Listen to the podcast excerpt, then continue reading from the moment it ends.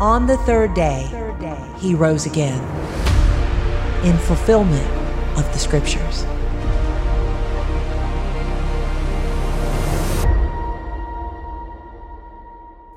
Jesus was praying at the Mount of Olives, and his disciples were nearby. They kept falling asleep, even though Jesus had asked them, Can you please stay awake and pray with me? While this was happening, not far away, an army was marching towards Jesus with centurions and chief priests, officers of the temple, and elders. They were assembling to attack Jesus. One man walked in front of the group, his head held high despite the traitorous acts he was about to commit. If you need an affirmation that he is who he says he is, then the man that I kiss will be the one you will arrest. The disciple Judas Iscariot. Why are we up in the middle of the night again? I was hoping to get a good night's sleep tonight. Maybe because we were ordered to? But why were we ordered to? To arrest Jesus of Nazareth? Remember him? Wait, the guy that was teaching everywhere he went? The man that everybody loves? Why are we arresting him? He was actually super helpful for a lot of people. So if he's arrested and put on trial, the government is going to get a lot of pushback from the people. And with this equipment, you've seen how peaceful this man is, right? I can guarantee he won't fight. I don't really care. As long as I'm paid for tonight, I'm good. I could care less who's getting arrested. Soon enough, the metaphorical army arrived at the Mount of Olives, and they overheard Jesus as he was speaking to his disciples about how they were continuously falling asleep. Why are you all sleeping? Have I not told you to pray? Rise and do it again. Pray that you do not fall into temptation. Then Jesus noticed that he had an audience, and he squared his shoulders for what was to come. Judas walks near to Jesus with his eyes fixed on Jesus' face. Whom do you seek? Jesus of Nazareth. I am he. As Jesus says this, a few people in the group fall to the ground because of the power of God, but not Judas. He continues to stand with his arms crossed, glaring at Jesus. Again, whom do you seek? Jesus of Nazareth. I told you I am he. So if you seek me, let these men go. It is me you want. And then Judas approached Jesus and said, Greetings, Rabbi. And Judas kissed Jesus' cheek. And so the instructions of Judas were then followed, and nearby centurions seized Jesus and began leading him away. After a moment, one of the chief priests steps over to where Judas stands and drops 30 silver pieces into his outstretched hands. For it is stated in Zechariah 11, the prophet, speaking on behalf of Jesus after he was arrested Then I said to them, If it seems good to you, give me my wages, but if not, keep them. And they weighed out as my wages 30 pieces of silver. Then the Lord said to me, Throw it to the potter, the lordly price at which I was priced by them.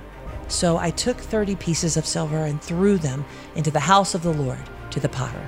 No, don't go with them, Jesus. They have bad intentions and you know it. It is okay, Simon Peter. Everything will be fine. I need to do this. As Jesus walked towards the group to be arrested, Simon Peter ripped his sword out of his scabbard and swung it at the servant of the high priest, cutting off the servant's ear. As the blood poured down the side of the man's face, Jesus walked up to him and touched his ear, instantly healing it. Then Jesus turned towards Simon Peter and said, Put your sword back into its sheath, Peter. Shall I not accept the plan my father has for me? Simon Peter bowed his head, ashamed of what he had done, and taking that as a cue, the disciples backed off and gave the group some space. Jesus turned to his captors, asking them a single question Have you come out as against a robber with swords and clubs for me? When I was with you day after day in the temple, you did not so much lay a hand on me. But this is your hour where you have the power of darkness.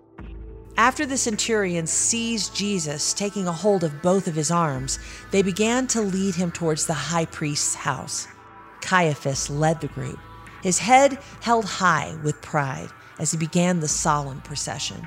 Judas trailed behind Caiaphas and the elders, the shame beginning to take a hold of his soul. Well, that was certainly interesting. I thought the disciples were about to start a fight with how they were looking at us. Well, that one guy pretty much did. He would have been more successful if he had gone for Caiaphas instead. The group of centurions all nod and they contemplate the recent events. And then, just a few yards ahead of them, the elders and Caiaphas walk, leading the group of men, guiding Jesus. Well, Caiaphas, you were right. That was a rather nonviolent seizure.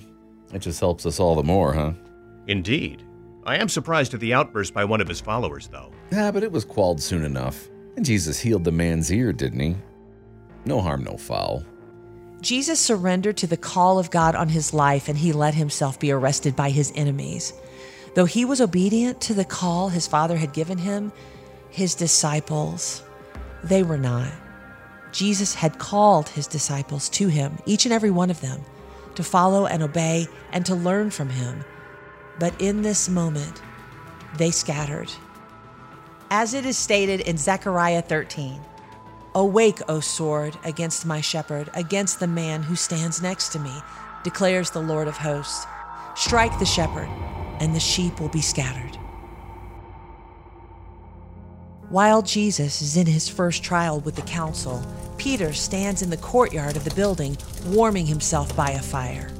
Across from him stands a servant girl, briefly stopping to warm herself before bringing a bucket of water inside. The servant girl slowly notices there's another person standing at the fire with her, and her eyes widen in shock when she recognizes Peter. You! You were with the Nazarene Jesus, right? No, I I don't know or understand what you mean by that statement. Besides, do I know you? You were one of his disciples. How dare you accuse me of something if you do not know me? I wasn't accusing you. I was just asking a question since I thought I recognized you. That's all I was doing. Is it wrong for me to ask a question? Peter storms down the path a few steps, leaving the courtyard and the servant girl behind. He stops to gaze upon the crooked trees, each pruned just so, and his anger slowly melts away as he tells himself the servant girl's questions meant nothing. But just outside of the gate into the courtyard, this same girl is talking to a man. She notices Peter and she whispers loudly to the man standing beside her. That man, he is one of them, one of the followers of the Nazarene. He denies it, but he is obviously one of them. Hey, I heard that, and I am not a follower of that. That that man that you keep mentioning. How dare you assume? You are one of them, and you're a Galilean. No, I am not. My friend saw you walking around town with them. I do not even know who this man is that you speak of. You probably just saw someone who looks like me. Immediately after the rooster crowed for the second time, Peter wilted with realization of what he had done. For Jesus had said, Before the rooster crows twice, you will deny me three times. Peter broke down and wept, the shame overwhelming him. In Fulfillment is an audio drama that shares the prophecies about Jesus' death, burial, and resurrection. This episode of In Fulfillment is a product of Northwestern Media, a ministry of the University of Northwestern St. Paul.